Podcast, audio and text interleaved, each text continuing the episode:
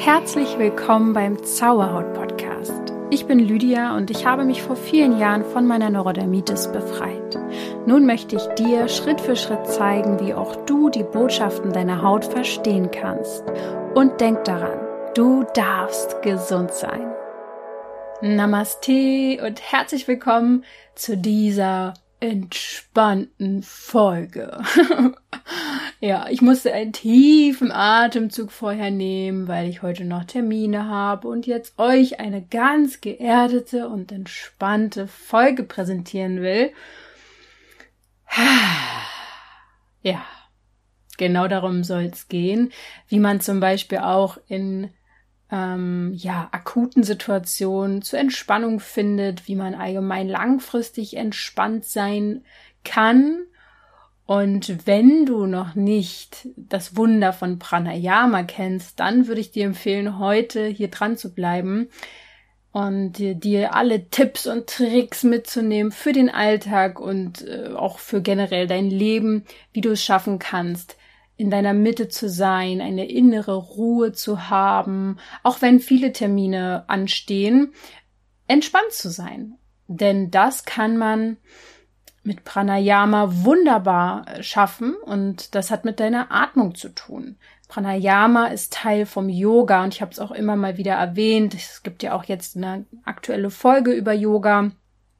Und ein wichtiger, wichtiger Teil, wenn nicht überhaupt eins der wichtigen äh, Säulen vom Yoga ist Pranayama. Das sind Atemtechniken, die man in den Alltag integrieren kann, um so die Lebensqualität zu steigern, um deine Lebensenergie zu steigern, aber auch mal konzentriert zu sein oder eben runterzufahren. Es gibt unterschiedliche Übungen für unterschiedliche Dinge. Ah, wunderschön. Und ihr hört schon, wie viel ich heute hier seufze und atme. Hm, ja, mache ich wahrscheinlich im Alltag auch. Äh, ich hoffe, du auch, weil es einfach ganz, ganz heilsam ist. Und ich möchte darüber jetzt ganz viel mit dir sprechen. Also was Pranayama ist, warum dein Atem quasi der allergrößte Hebel für deine Lebensqualität sein kann. Komisch, dass wir ihm so wenig Beachtung schenken. Ähm, ja, ich will dir auch so ein paar yogische Atemübungen äh, zeigen oder präsentieren und natürlich auch ganz gezielt drei Atemübungen dir mit auf den Weg geben, weil wir ja hier ein ganz praktischer Podcast sind, so direkt zum Umsetzen, ne? Hier also einmal für die Entspannung, dann für die Konzentration und für mehr Energie. Drei Übungen dafür. Und ihr habt mir ganz, ganz viele tolle Fragen geschickt. Also heute wird es ein Potpourri aus ganz vielen mega spannenden Sachen. Ich hoffe, ich werde da eine Schnellfragerunde draus machen. Es sind doch schon einige zum Thema Entspannung, die ihr mir geschickt habt.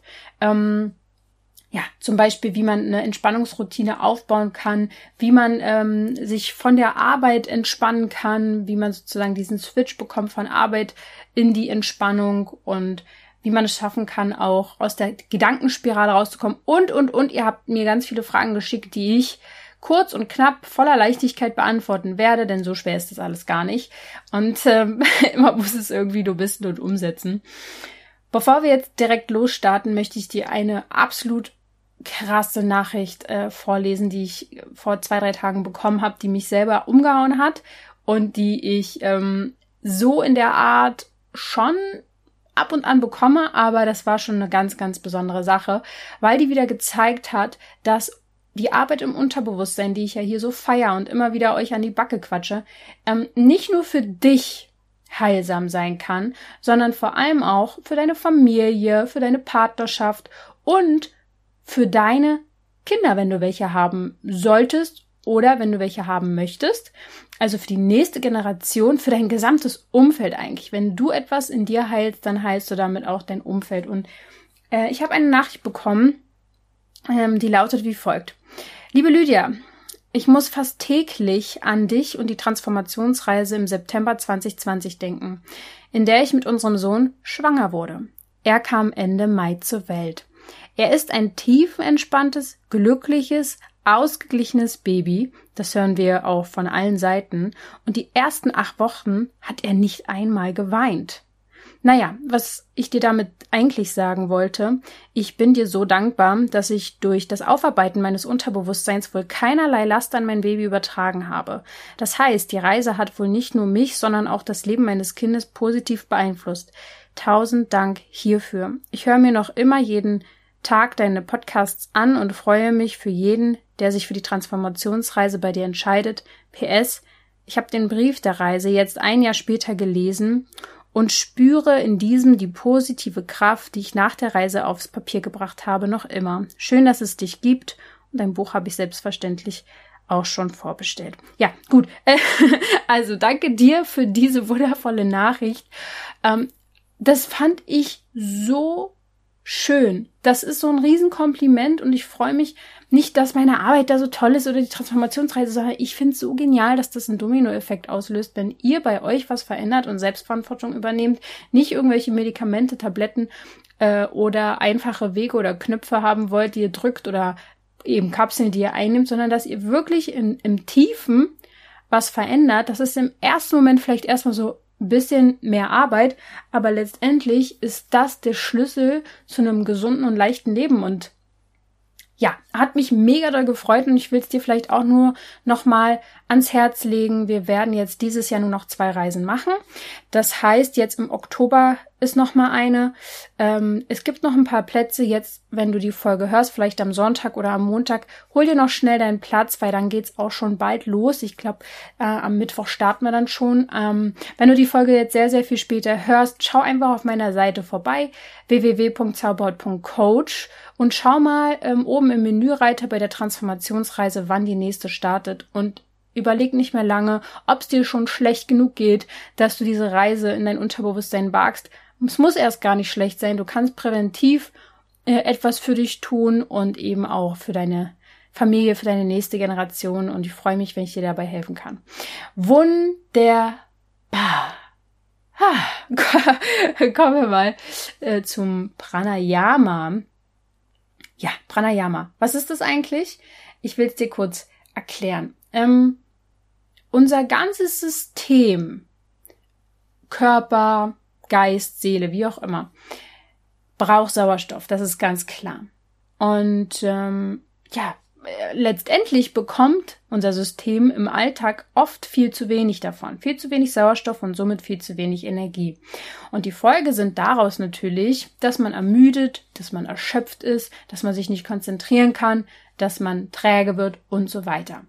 Und Pranayama kann dagegen helfen. Beziehungsweise was, ja, beziehungsweise was genau ist Pranayama und was passiert denn dabei? Das ist jetzt eigentlich die große Frage. Pranayama bedeutet Lebensenergie und dass man diese kontrolliert. Also quasi es ist die be bewusste Zusammenführung von Körper und Geist durch den Atem. Und durch Pranayama lernt man quasi den Atem wieder bewusst wahrzunehmen und zu steuern, um somit dann halt die Lebensenergie zu aktivieren und wieder zum Fließen zu bringen. Also eine sehr weibliche Energieform, also auch sehr, sehr schön, um deine weibliche äh, Seite und weibliche Energie zu fördern, weil Weiblichkeit ist, im Fluss zu sein und alles fließen zu lassen und ja, das ist einfach nochmal sehr, sehr schön, das zu betonen. Das heißt, Körper und Geist sollen in Einklang kommen. Und ich weiß aus euren Fragen heraus, dass, dass ihr gerade mit dem Gedankenchaos immer sehr, sehr viel zu kämpfen habt. Und von daher hilft hier an dieser Stelle auch schon mal zu sagen, die Atmung ist ein Riesenschlüssel, um dich und deine Gedanken zu sortieren und zu beruhigen. Ähm, wenn du jetzt Pranayama praktisch umsetzt, kann das einerseits deine Konzentration steigern. Du kannst mehr Vitalität bekommen. Du entgiftest übrigens auch über deine Atmung. Du kannst den Stress abbauen deine Lungenkapazität erweitern. Die Lungen sind ja eh gerade ein sehr, sehr wichtiges Organ in dieser jetzigen Zeit, ja. Und gerade sie auch zu, ähm, die Lunge zu fördern, die Lunge gesund zu halten, die Lunge ähm, mit Energie zu füllen, mit wirklichem Sauerstoff ähm, zu, ja, ja, zu heilen, sage ich jetzt mal, ist jetzt übertrieben, aber einfach die Lunge aufzufüllen mit Lebensenergie, sagen wir es mal so. Die Lunge ist übrigens das Organ, was für Lebenswillen auch steht und für das Leben an sich. Weil wenn wir nicht mehr atmen können, ist ja klar, was passiert. Äh, man kann außerdem mit Pranayama allgemein die Gesundheit verbessern, weil durch, die, durch den Sauerstoff, der dann durch den Körper fließt, kommt es überall in jeden Körperbereich, in jedes Organ. Ganz, ganz, ganz wichtig. Mhm. Man kann mehr Gelassenheit im Alltag fördern, man steigert seine Resilienz, also gegenüber Stress, äh, ne? das ist ja auch immer ein Riesenthema, und eben die Lebensqualität wird gesteigert. Und das alles allein durch die Atmung. Das musst du dir mal auf der Lunge zergehen lassen. Atme jetzt mal schön tief durch, ja, ähm, denn das ist etwas, was du immer bei dir hast, was dir geschenkt wurde vom Leben, von was auch immer. Es wurde dir geschenkt, mitgegeben und es ist extrem wichtig. Und deswegen möchte ich dir jetzt nochmal erklären, warum der Atem wirklich so wichtig ist. Es ist ja schon fast lächerlich, dass wir über den so wenig wissen, obwohl wir es, ähm, das sage ich dir ja gleich, so oft tun, das Atmen.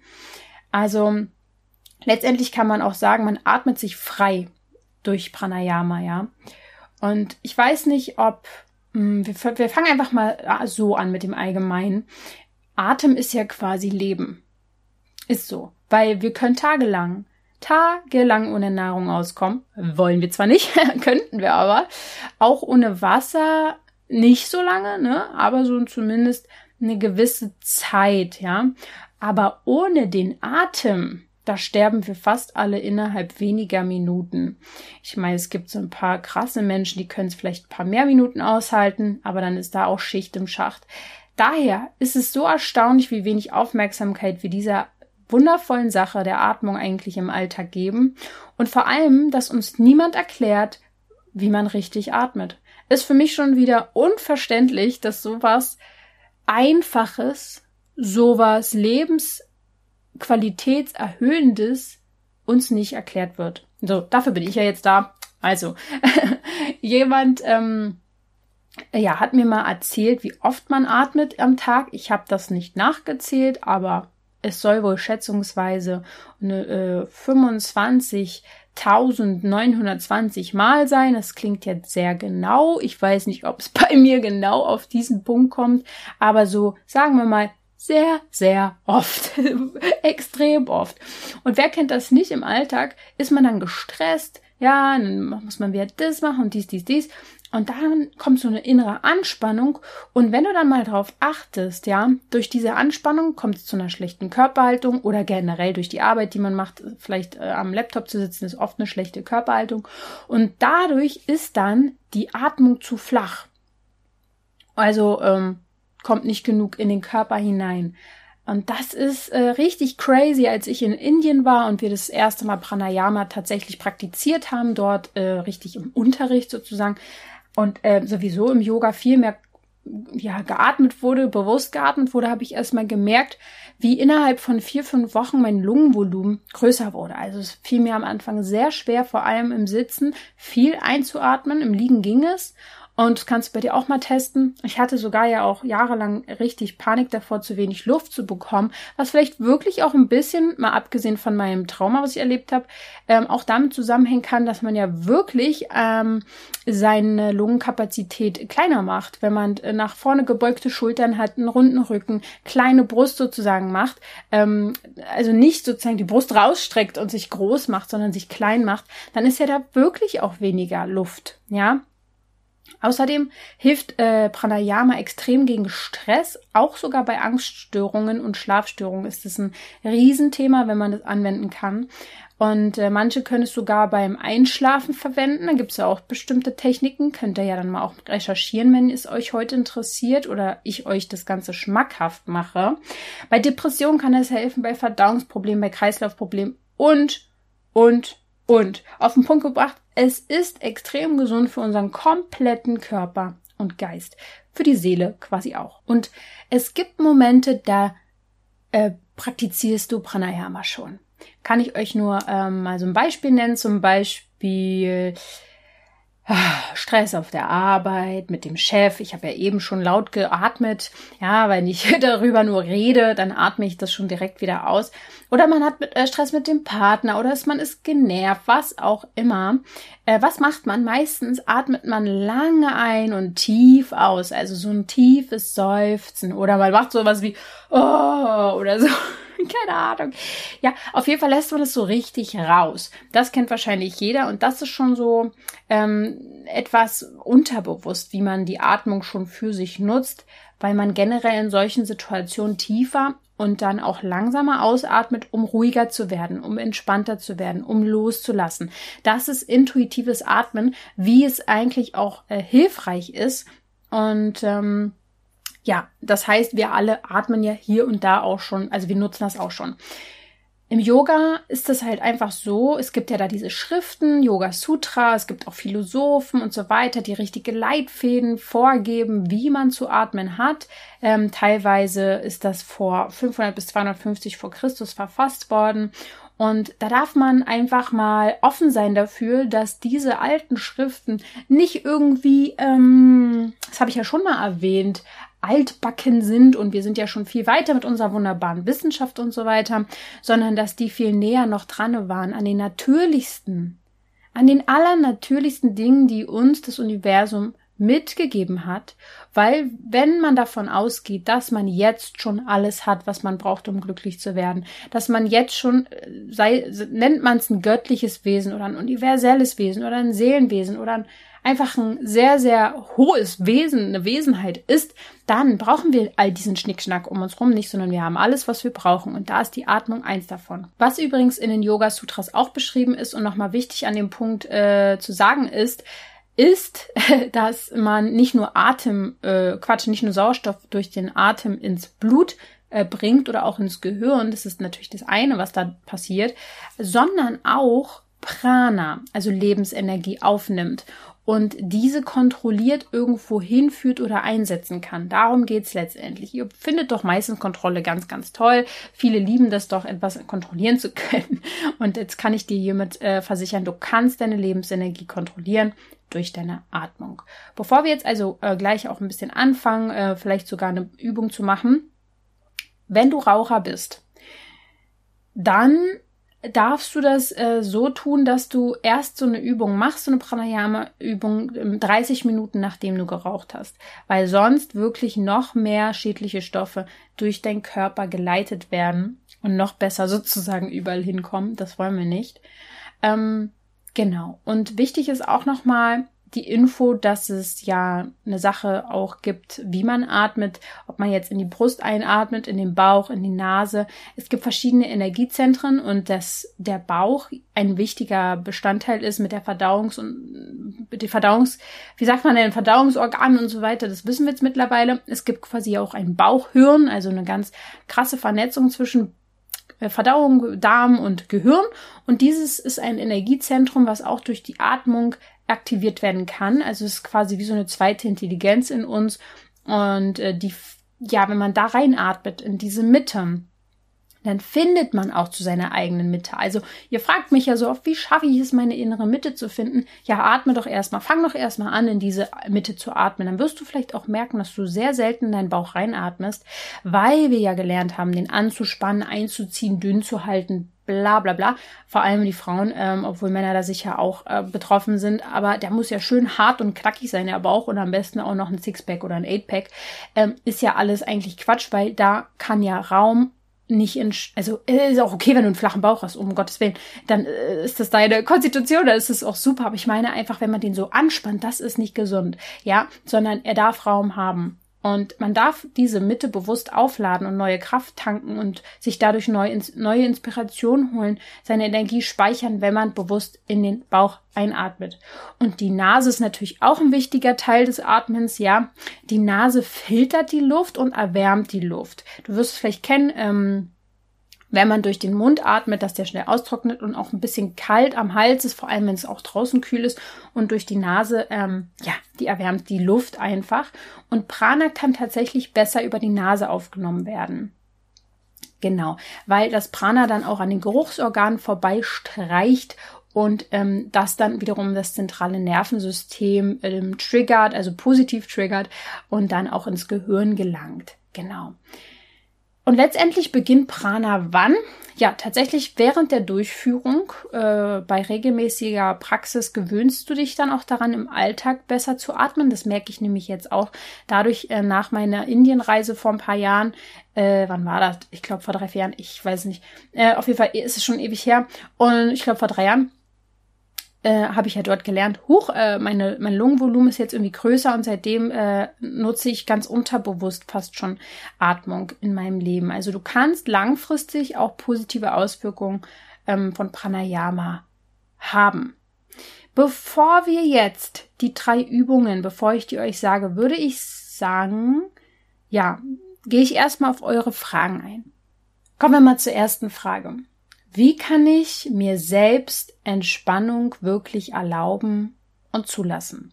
Ich glaube, das ist mal einer der grundlegenden Themen, die auch zu Pranayama passen, zum Yoga passen. Ja, ihr wisst wahrscheinlich ganz viele Dinge, die gut für euch sind. Ihr wisst, dass Meditation gut ist, dass Yoga gut ist, dass Pranayama gut ist, dass äh, Entspannung gut ist. Wisst ihr alles, aber viele machen es nicht. So, warum ist es so? Es kann einfach daran liegen, dass du es dir nicht erlaubst. Das ist ja eigentlich schon in der Frage mit drinne. Dass du, darüber habe ich gestern auch bei Instagram gesprochen und äh, meinen mein Post geschrieben und so. Stress ist so ein bisschen zu einem Statussymbol geworden, ist zur Normalität geworden. Vor allem sind wir auch in ein System reingeboren worden, wo Stress normal ist. Wir fangen ja an, mit Stress konfrontiert zu werden in der Schulzeit mit Vergleichen, mit einer Fehlerkultur. Ähm, kommt nicht von irgendwo her, dass wir bis heute Angst vor Fehlern haben, wenn sie bewertet werden und so weiter und so fort. Also das ist alles schon, dass du gestresst bist, hast, hat zum einen natürlich mit dir zu tun, mit deinen Ansprüchen, mit deinen Gedanken, aber auch mit dem Konstrukt um dich herum, in dem du drinne bist. Dein Umfeld formt dich natürlich, ist ja klar. Ähm, von daher fängt es wahrscheinlich damit an, dass du aufwachst, wenn dein Körper krank wird. Das ist dann leider ja schon ein bisschen spät, aber immerhin, immerhin, immerhin. Dann holt sich der Körper die Entspannung, die man ihm lange nicht äh, gegeben hat und zwingt einen oft dazu, nichts zu tun. Mm, also der erste Schritt ist erstmal aufzuwachen. Das bist du. Du bist bewusster, du bist aufgewacht, du hörst hier zu. Das ist schon mal ganz, ganz wichtig. Der nächste Step ist mal herauszufinden, warum du Stress in deinem Leben hast. Was steckt dahinter? Sind es Glaubenssätze wie Stress macht Erfolg? Also ich kann nur erfolgreich sein, wenn ich gestresst bin. Gestresste Menschen sind gefragte Menschen, also so beliebte Menschen, die haben zu tun und es ist total trendy und in. Was steckt dahinter? Was glaubst du, ist positiv an Stress. Es gibt positive Dinge an Stress, definitiv. Habe ich ja auch Folgen zugemacht, was auch wirklich tatsächlich gut ist an Stress. Aber ich meine jetzt, was sind deine individuellen Glaubenssätze? Und dann kannst du im Umkehrschluss auch herausfinden, was du brauchst, um die Entspannung zu erlauben. Und ich denke, bei mir wäre Entspannung auch wenig möglich gewesen, wenn ich in meinem alten Job äh, geblieben wäre oder im alten, in meinem alten System oder wie auch immer. Ich habe sehr, sehr früh festgestellt, okay, das ist ein System, ähm, egal ob 9 to 5 oder man hat Schichtarbeit, ist ja alles ein Stress. Ist alles Stress. Ich habe einfach gemerkt, wenn ich da weitermache, werde ich nicht nur krank bleiben, ich werde immer kränker werden und unzufriedener, frustrierter, müder. Ich schaffe das nicht. Ich bin zu sensibel dafür. Punkt. Und das ist einfach so. Und dann musste ich mir mein eigenes Leben erschaffen. Und das war natürlich erstmal anstrengend. Ich bin durch viele Ängste gegangen. Letztendlich bin ich jetzt aber an einem Punkt, wo ich mir erlauben kann, Entspannung in meinen Alltag dann einzubringen, wenn ich es für richtig halte. Und das musst du dir einfach als Ziel setzen. Also erlaube dir erstmal, ähm, Veränderungen in dein Leben zuzulassen. Und manchmal hilft es, oder eigentlich immer hilft es da, äh, die unterbewussten Blockaden zu lösen, denn die kommen meistens ja auch aus der Familie, dass du weißt, hey, Mama, Papa haben es auch so gemacht, es ist ganz normal, gestresst zu sein. Oder Leistungsdruck kommt aus der Familie und, und, und. Das kann man lösen. Das kannst du lösen. Solche Blockaden erleichtern es dir, dass du in die Entspannung kommst. Zum Beispiel durch die Transformationsreise. Ich freue mich, wenn du dabei bist. Die nächste Frage. mein Körper ist in Daueranspannung. Was kann ich tun? Bei einer Daueranspannung kann es sein, also sagen wir es mal so, der Körper oder der Mensch ähm, ist in einer stressigen Situation eigentlich, also Stress kommt ja eigentlich ursprünglich aus den Zeiten, wo wir nur Stress hatten, wenn wir in Gefahr waren. Jetzt ist ja Stress ein Dauerzustand, also wir sind dauerhaft in Gefahr. Und dann gibt es so zwei Wege, wie der Körper oder der Mensch reagiert. Entweder er ähm, flüchtet oder er erstarrt, Schockstarre. So, und eine Daueranspannung ist oft eine Schockstarre. Wir kommen da nicht raus und bleiben feststecken im Hamsterrad oder was weiß ich wo drinne. Und dass ähm, eine Flucht möglich ist, das macht man dann, indem man Dinge konsumiert, Zucker isst oder raucht oder trinkt oder sich in andere Dinge flüchtet oder man flüchtet tatsächlich aus dem gesellschaftlichen Konstrukt, ja. Und diese Daueranspannung kann einfach natürlich auch daher kommen, dass du dauerhaft in angstvollen Gedanken bist, dass dein Umfeld voller Angst ist, dass du Nachrichten konsumierst, die Angst machen. Es können jetzt viele Dinge sein, die deine Daueranspannung ausmachen, aber wichtig ist, dass du verstehst, dass sie von innen kommt und von außen genährt wird. Das Außen und viel, was im Außen gesagt und erzählt wird, ähm, dockt dort an. Ja, ich lasse es jetzt einfach mal so stehen. Aber was du tun kannst, ist zum Beispiel zu atmen. Da, zu den Übungen komme ich ja noch, Yoga zu machen. Und vor allem bei dir denke ich auch, im Unterbewusstsein aufzulösen, was dir diese innere blockierte Angst macht. Irgendwas lässt dich die ganze Zeit in Schockstarre sein. Ich weiß nicht, was es ist, du kannst es herausfinden und lösen. Dann musst du in deinem Unterbewusstsein arbeiten. Und es geht schneller und leichter manchmal als gedacht. Erinner dich an die Nachricht von vorhin, die ich vorgelesen habe. Vier Wochen können sehr, sehr viel verändern. Ja, Meditation ist natürlich auch eine Sache, die eine Daueranspannung auflöst, obwohl viele, wenn sie dann meditieren, erstmal nicht wissen, was sie da tun. da komme ich jetzt zur nächsten Frage. Wie funktioniert Meditation? Ich weiß nicht, was ich machen soll. Genau. Ich habe dazu eine Podcast-Folge gemacht, die möchte ich an dieser Stelle ähm, äh, empfehlen, so heißt das das Wunder der Meditation. Da erkläre ich alles rund um die Meditation, wie es geht, was die Mythen sind, worum es da eigentlich wirklich geht bei der Meditation. Kurz und knapp will ich dir heute sagen, Meditation ist nicht unbedingt nur auf einem Meditationskissen zu sitzen, die Augen zu schließen und am besten noch über dem Boden zu schweben. Nein, Meditation fängt für mich da an, wo wir bewusst wahrnehmen, was ist. Das heißt, wenn du natürlich die Augen schließt, nimmst du das Außen nicht so viel mehr wahr, schaust nach innen. So, das kann erstmal für viel Aufruhr sorgen, denn im Innen ist meistens bei, den, bei vielen Menschen sehr viel los äh, Gedankenchaos, äh, Sorgen, Zweifel, Nöte, To-Dos. Letztendlich ist Meditation aber eine Art, bewusst wahrzunehmen, was ist. Das heißt, wenn du die Augen schließt, auf einmal ist Chaos, dann spürst du das Chaos nur, was in dir sowieso immer da ist. Meditation, du kannst nichts falsch dabei machen. Du kannst es nur nicht machen. Meditation zeigt immer, was ist. Also, wenn du bei der Meditation einschläfst, brauchst du sehr wahrscheinlich Schlaf. Wenn du bei der Meditation merkst, oh Gott, ich denke die ganze Zeit nach, ich, oh, mache ich das überhaupt richtig, dann zweifelst du und es ist das, was ist. Meditation macht eigentlich deutlich, was eh schon bei dir vorhanden ist. Verstehst du, was ich meine? Und so, wenn du jetzt immer meditierst und es immer so anstrengend ist, würde ich das auch nicht machen. dann würde mich das auch nerven. Deswegen auch an dieser Stelle muss ich es einfach nochmal erwähnen. Unterbewusstsein Arbeit hilft so enorm voranzukommen und eine riesen Abkürzung zu nehmen, damit Meditation letztendlich auch entspannter sein kann. Ähm, es gibt verschiedene Arten zu meditieren. Hör dir das gerne in der Folge an. Wenn du nicht weißt, was du machen sollst, fang damit an, bewusst dir einen Tee zu machen oder einen Kaffee oder was weiß ich was, einen Kakao. Achtsam dich hinzusetzen, in die Ferne zu schauen, in die Natur zu blicken und einfach mal zu sein, zu schauen, zu schmecken, zu riechen, zu atmen, fünf Minuten bewusst zu sein. Das kann Meditation sein. Meditation kann natürlich noch einiges mehr. Aber fang so an. Nimm dir die kleinen fünf Minuten am Tag, die du bewusst bist und lass sein, was ist. Das ist Meditation. Ja. Wenn man es dann länger macht, ist Meditation manchmal bewusstseinserweiternd, manchmal ist Meditation ein Channeling, du kriegst Antworten, du kriegst Visionen. Das kommt drauf an, wie viel Energie du dort reinsetzt und wie lange du das schon machst.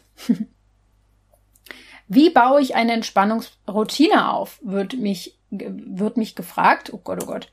Werde ich gefragt. Ähm, ja. Hm.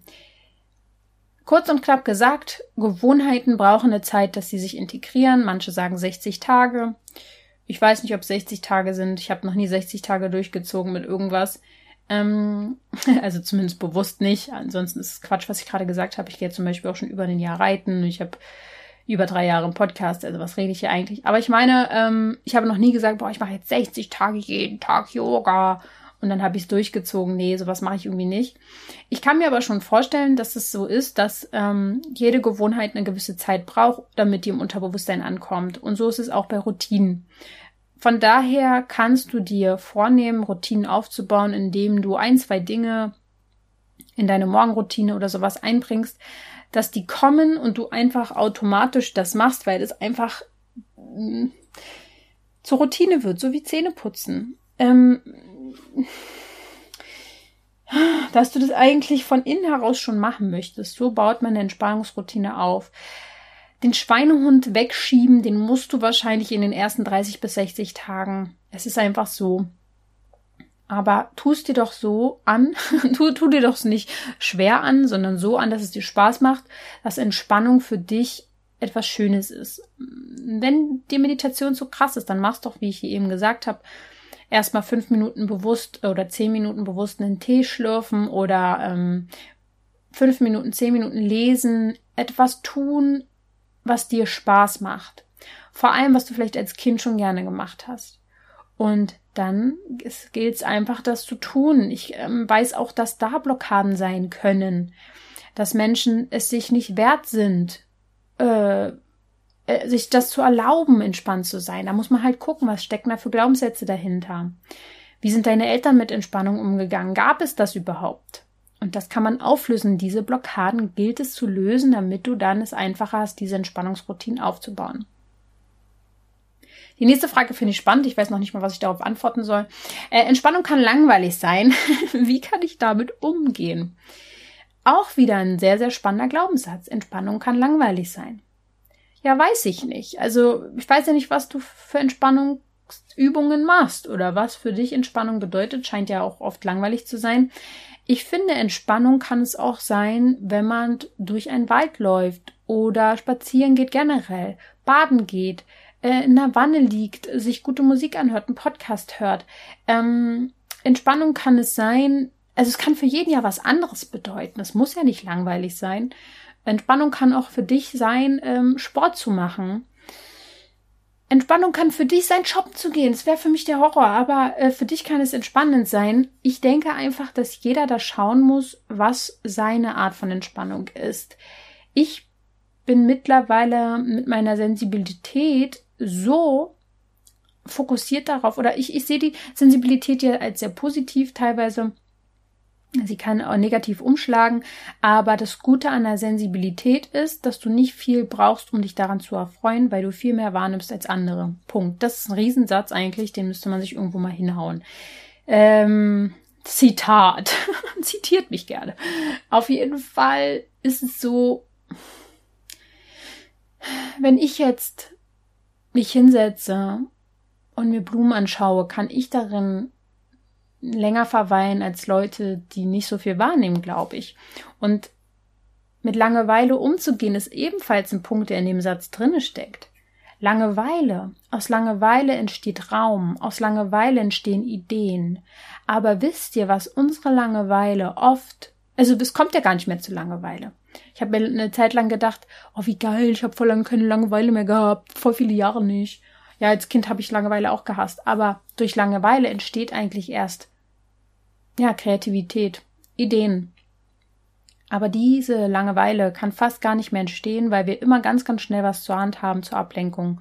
Sei es das Handy, der Laptop, Netflix, bla bla bla, Digitalisierungszeug, ähm, was ja auch seine Berechtigung hat. Ich nutze es ja auch. Aber ich meine, wir haben kaum mehr die Möglichkeit, sich zu langweilen. Und es ist genauso ein Gefühl, was es auszuhalten gilt und was vielleicht sogar ein wichtiges Gefühl ist, was wir mal aushalten wieder dürfen und lernen dürfen, das zu fühlen. Weil dahinter steckt wie immer meistens ganz, ganz viel. Und ja, das kann ich eigentlich nur dazu sagen. Ich hoffe, es hilft. ja, ähm, es kam oft die Frage, wie kann ich in akuten Stresssituationen Entspannung finden? Und da hilft die Pranayama-Übung. Die werde ich ja dann äh, gleich nennen. Deswegen kann ich diese Frage auf jeden Fall abkürzen. Pranayama und Atemübungen sind eine wundervolle, akute SOS-Übung quasi für Stresssituationen. Ja, was so schnell, was schnelleres geht eigentlich gar nicht. da komme ich ja gleich noch zu.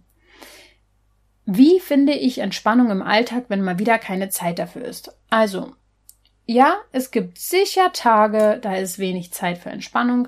Letztendlich ist es aber nur eine Prioritätensache. Wenn ich jetzt mittlerweile Menschen sage, ich habe keine Zeit, ich habe da jetzt irgendwie ein bisschen zu tun und deswegen kann ich nicht zu irgendeinem Termin kommen oder was weiß ich was, meine ich damit nicht, dass ich dauerhaft Termine abarbeite, die mich stressen, sondern ich habe Termine für meine Entspannungen. Es ist mir mittlerweile klar, dass ich hier und da meine Spannungsoasen im Alltag habe, in jedem Tag und dass das für mich bedeutet, ich kann dann nicht. Das ist einfach für mich, ich bin es mir wert, so Punkt. Es, es gibt fast nichts Wichtigeres als meine Gesundheit, weil wenn ich nicht gesund bin, dann kann ich auch niemanden glücklich machen, kann ich niemandem helfen, dann kann ich, äh, pff, was bringt das dann? also, ähm, ich denke, es ist immer Zeit. Die Frage ist, wenn du bewusst hinschaust, wie oft nutzt du die Zeit, um am Handy zu sein, um irgendwie Kram zu machen, der nicht sein muss. Manchmal steckt man so sehr in Routinen drinne, dass alles ordentlich sein muss, dass man aufräumen muss, dass man abwaschen muss, dass man dies machen muss. Und dieses könnte man auch einfach mal lassen und sich entspannen und sagen, okay, dann ist heute mal unordentlich und ich halte es aus, im Chaos zu sein. Dafür nehme ich mir heute Ruhe für mich. Warum nicht? So, wir halten uns halt oft an Dingen fest, weil die so, so in uns drinne sind, aber sei ehrlich zu dir. Ich denke, dass viele wirklich nur noch zur Ruhe kommen, wenn sie etwas gucken oder konsumieren oder hören oder ich zähle mich da auch teilweise zu. Es ist ein großer Teil auch meines Lebens gewesen, ja. Filme gucken, Serie gucken, pipapo. Daran finde ich jetzt auch nichts so, so verkehrtes, wenn es halt eben auch noch andere Dinge gibt, wo man zur Ruhe kommen kann. Und ich, also ich bin zum Beispiel kein Mensch, der aufs Handy guckt, sobald er aufsteht. Das interessiert mich erstmal gar nicht ein paar Stunden. Also, ähm, oder ich kann auch im, tagelang, ich könnte theoretisch einen ganzen Tag, ich müsste nicht unbedingt da abhängen. Da ich aber Content mache, ist es für mich so ein Teil meines Berufs. Ist ja auch wurscht jetzt. Auf jeden Fall, ich komme ein bisschen ab. Ähm, ich glaube, dass viele, viele, viele Menschen vieles tun, um am Tag ihre Energie dort voll rauszugeben. Und dann ist nicht mehr genug da für sich selbst. Und da darfst du umdenken und etwas darin verändern. Denn es ist eine Sache von Prioritäten setzen. Und wenn du jetzt sagst, ja, geht nicht, mache ich, mache ich nicht, ist trotzdem irgendwie keine Zeit. Für Atmung ist Zeit, fürs Atmen. Und deswegen sage ich dir auch gleich noch so ein paar Übungen und ich hoffe, dass die Pranayama-Übungen dir dann helfen können. Kurz und knapp gesagt, die, zu der Frage, kann Entspannung für jeden was anderes bedeuten? Ja, definitiv, habe ich vorhin auch schon angedeutet. Die nächste Frage. Wie finde ich heraus, was mich entspannt? Hm. Auch eine interessante Frage. Ähm ja, wenn man sich diese Frage stellt, dann hört es sich so an, als wenn man aus einem sehr angespannten und gestressten selbst heraus das fragt, dass man dieses Gefühl vielleicht nicht mal mehr kennt. Und da fällt mir eine kleine Anekdote ein. Ich hatte Besuch vor ist jetzt schon ein bisschen länger her, dreiviertel Jahr, hatten wir hier Besuch, zwei Freunde, die waren ja bei uns so. Und ich sag mal so, die konsumieren sehr, sehr viel Koffein. Aus verschiedensten äh, Dingen. Und bei uns gab's zwar auch Kaffee, ich habe denen auch eine kleine Tasse angeboten, aber wir haben Tee gemacht vor allem.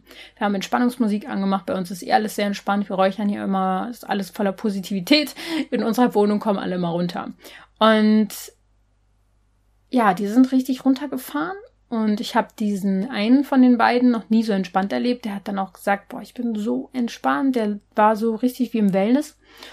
Und ähm, ja, vielleicht liegt es auch teilweise daran, dass man einfach schon gewohnt ist, so angespannt zu sein, auch vielleicht viel Koffein in sich trägt. Das ist übrigens teilweise ja auch eine, eine innere Unruhe, eine innere Anspannung. Und ähm, von daher finde erstmal heraus, was dich anspannt und lass das erstmal gehen, bevor du herausfindest, was dich entspannt. Vielleicht ist es eher bei dir der Weg. Ich will dir da mit der Anekdote sagen, die beiden, denen war es vielleicht nicht mal so sehr bewusst, dass sie jetzt extrem entspannt bei uns waren und sonst eher angespannt. Keine Ahnung, vielleicht in dem Moment. Bei uns, für uns war es sehr, sehr sichtbar, dass, ähm, dass manchmal die kleinsten Dinge, die wir auch essen und trinken, uns nervös machen. Ja. Gerade bei einer inneren Unruhe ist laut Ayurveda oft das Vata erhöht und wenn du dich damit danach mal erkundigen willst, ich lebe ja auch ayurvedisch sozusagen und habe da eine Ayurveda-Beraterin, auch in unserem Team, die Franzi, ähm, dann guck doch einfach mal auf meiner Seite, lass dich von ihr beraten, wie du schaffen kannst, diese innere Anspannung und Unruhe durch Ayurveda äh, zu minimieren. Das sind teilweise ganz, ganz einfache kleine Tricks und Tipps und dann äh, verändert sich dadurch aber so enorm viel, das ist schon verblüffend. Ich wurde auch oft gefragt, wie man nachhaltig entspannt sein, sein kann und langfristig entspannt. Da muss man auch wahrscheinlich nachhaltig und langfristig Dinge verändern, die, die Teil deines Lebens sind. Und eben ähm, das Atmen ist etwas, was du jeden Tag nutzen kannst und was natürlich dadurch sehr nachhaltig ist. Ja. Die nächste Frage ist, wie kann ich entspannen, wenn der Kopf nicht still ist? Hm. Auch beim Pranayama habe ich heute schon erzählt, dass es darum geht, Körper und Geist zu verbinden und ähm, der Kopf, der Verstand, ich sage es mal kurz und knapp, bekommt in unserer Gesellschaft viel zu viel Aufmerksamkeit. Der Verstand hat eigentlich eine Aufgabe. Was heißt eine? Hat eigentlich ein, einen Teil der Aufgaben. Und das ist Dinge zu strukturieren, zu organisieren, zu bewerten. Unter anderem sind das so Dinge. Und dann gibt es zum Beispiel auch die Intuition, die uns leitet. Es gibt noch so viele andere Instanzen in uns, die aber quasi taub und still und blind gemacht werden.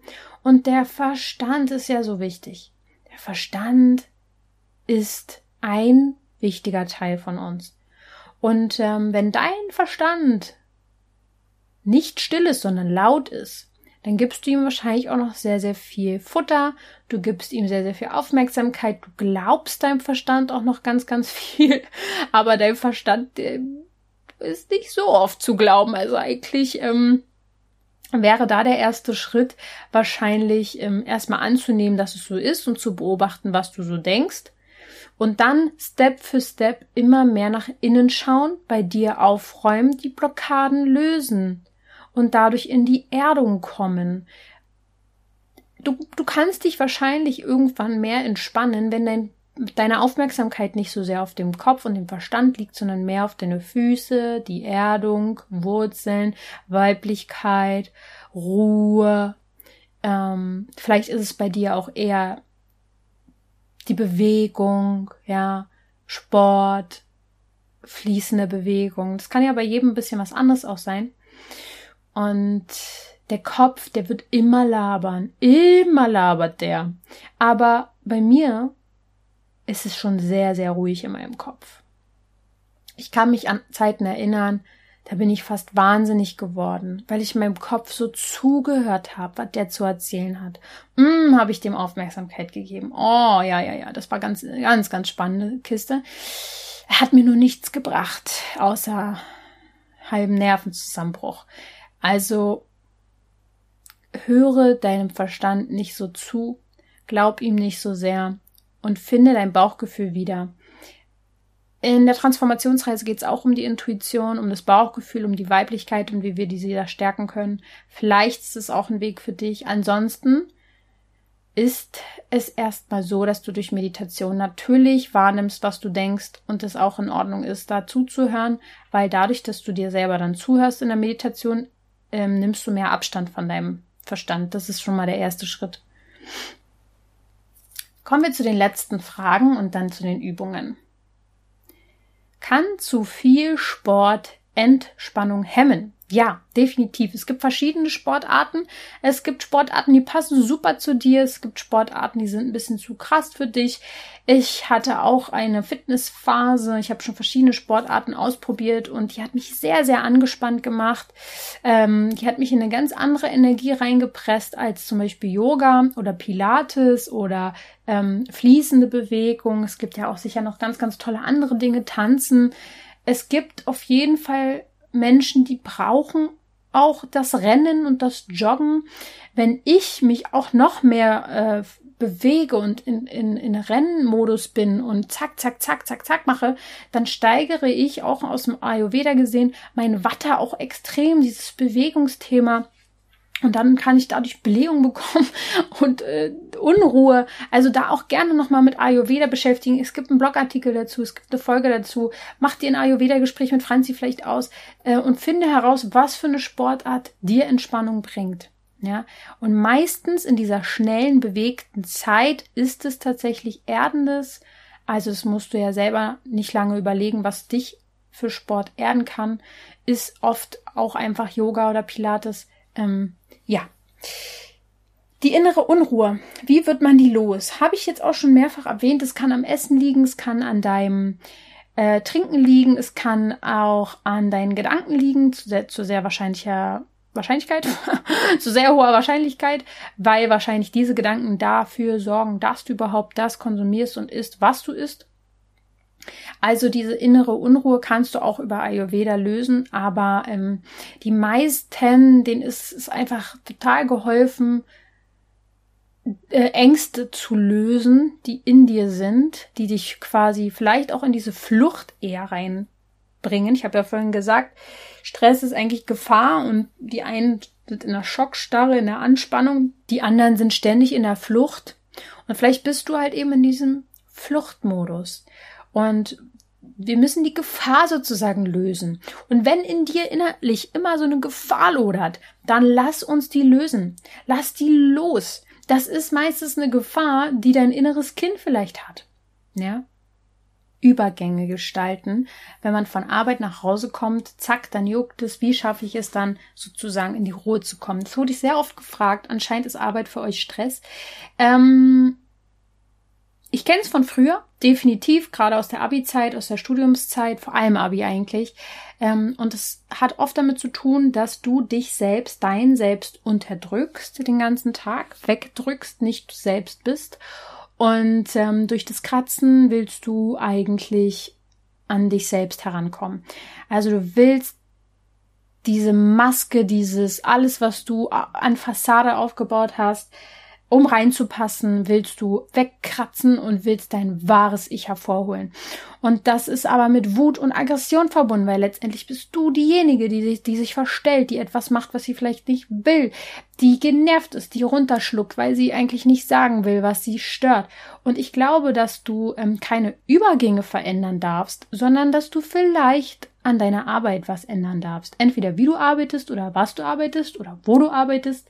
Ich denke, dass es nicht so sein muss, dass du dich unterdrückst, dass du ähm, nicht du selbst sein äh, wirst und dass es vielleicht einfach ein Zeichen dafür ist, dass es nicht das ist, so wie es sein soll. Ähm, es heißt nicht, dass du, wenn du dann zu Hause in deinem Wohlfühlraum bist und entspannt ist, dass das das Problem ist sondern dass vorher sich was angestaut hat an Energien. Ja. Ähm,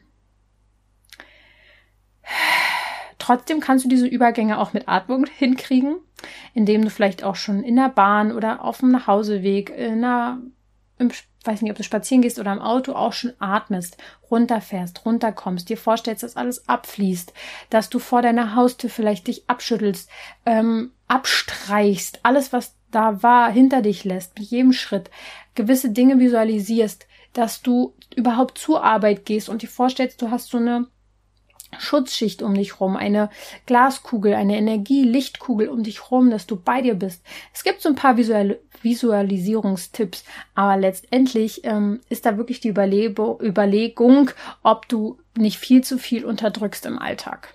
Ja. Noch zwei Fragen. Wie schaffe ich es, trotz lebhaften Kleinkindern zu entspannen?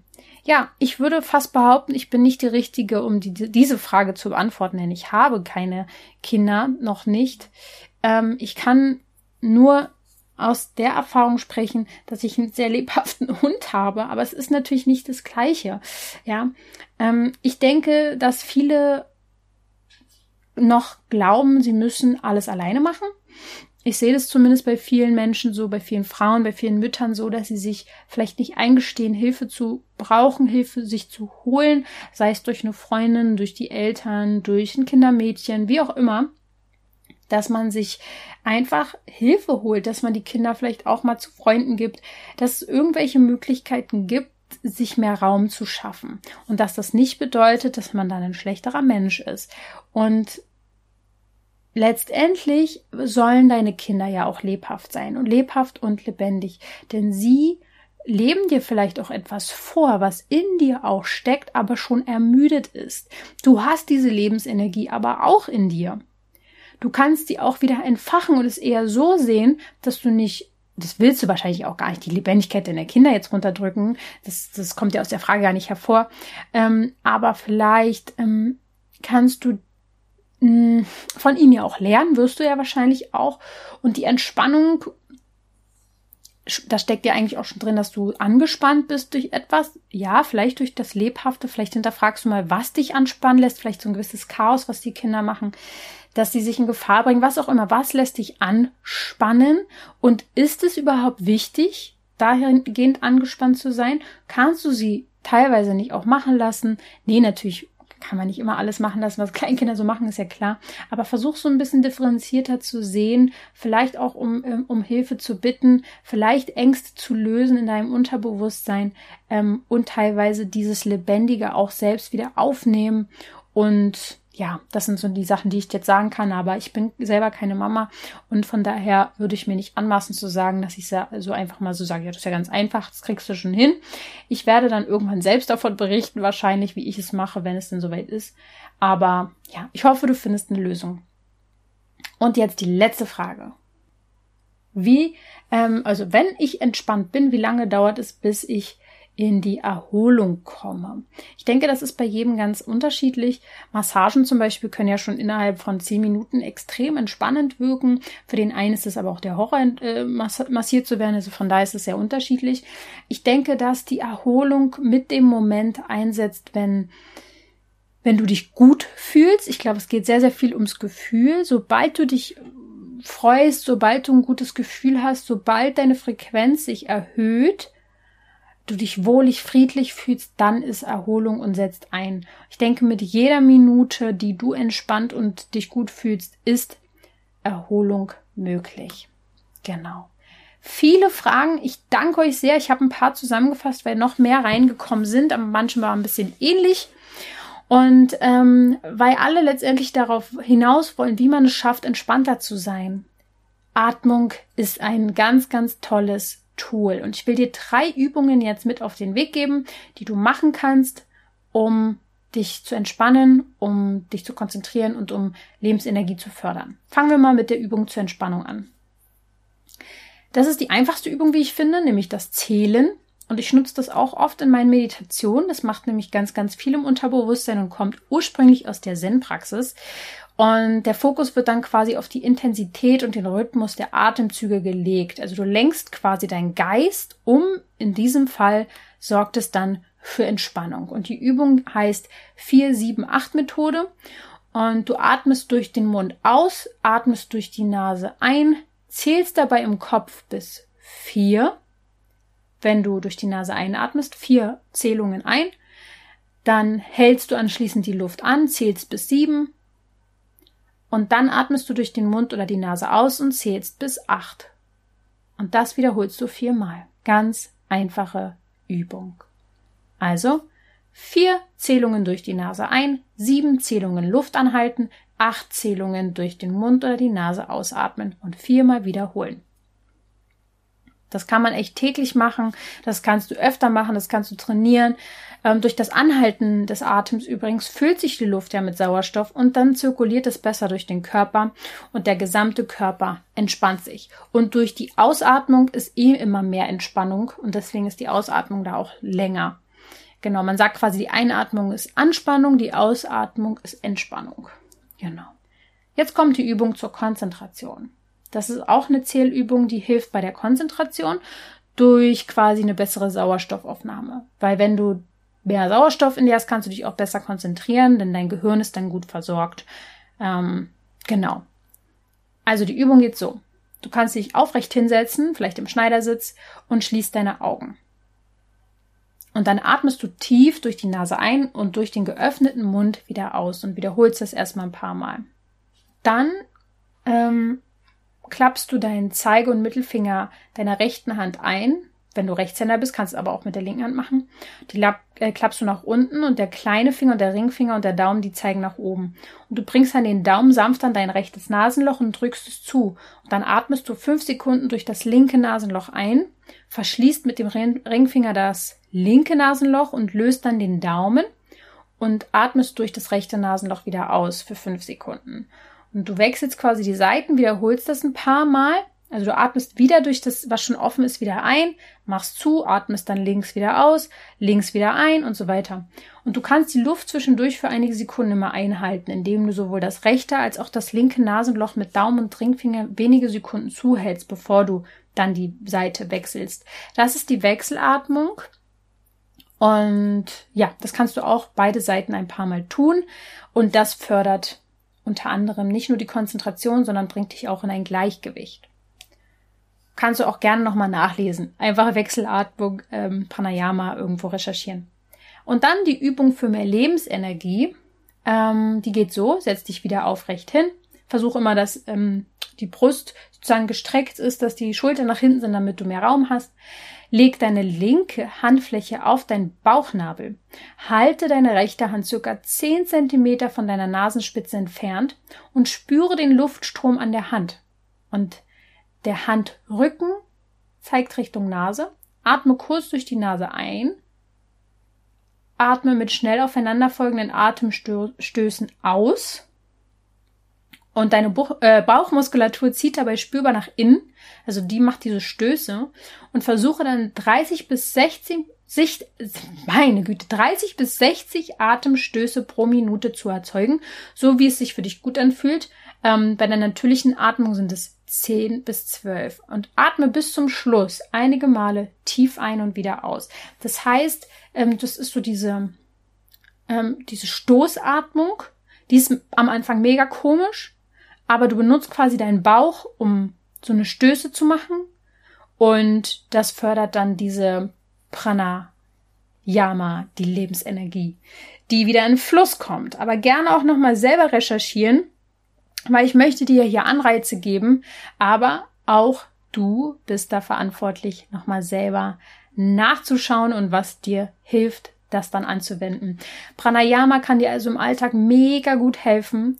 Versuche einfach die stressigen Situationen zu entladen, indem du genau in solchen Momenten deine Atmung gezielt einsetzt. Und ähm, schaffe auch quasi gedanklich wie so eine Brücke zwischen Stress und Pranayama, auf die du dich wie von alleine begibst, wenn du spürst, dass das drückende Gefühl von Stress aufkommst. Dann erfüllst du dich mit Atmung, atmest tief ein und aus und kannst quasi dadurch auch einfach erfüllter arbeiten. Du kannst es im Büro einsetzen, du kannst dir einen Timer stellen, zwischendurch Pranayama-Pausen machen. Ja, du musst es nur machen. Und wenn du das Gefühl hast, dass du dich immer selber blockierst und du weißt, was es eigentlich zu tun gibt, aber irgendwie machst du es nicht, dann kann es daran liegen, dass du blockiert bist. Innerlich, emotional, von alten Ballasten, noch schwer, tragend, Und dann freue ich mich, wenn du mal irgendwann bei der Transformationsreise mitmachst. Vielleicht jetzt schon im nächsten Monat. Dann geht's schon quasi wieder los. Und ich freue mich, wenn ich dich ähm, begleiten kann, wenn ich dir helfen kann, weil es ist die absolute Abkürzung.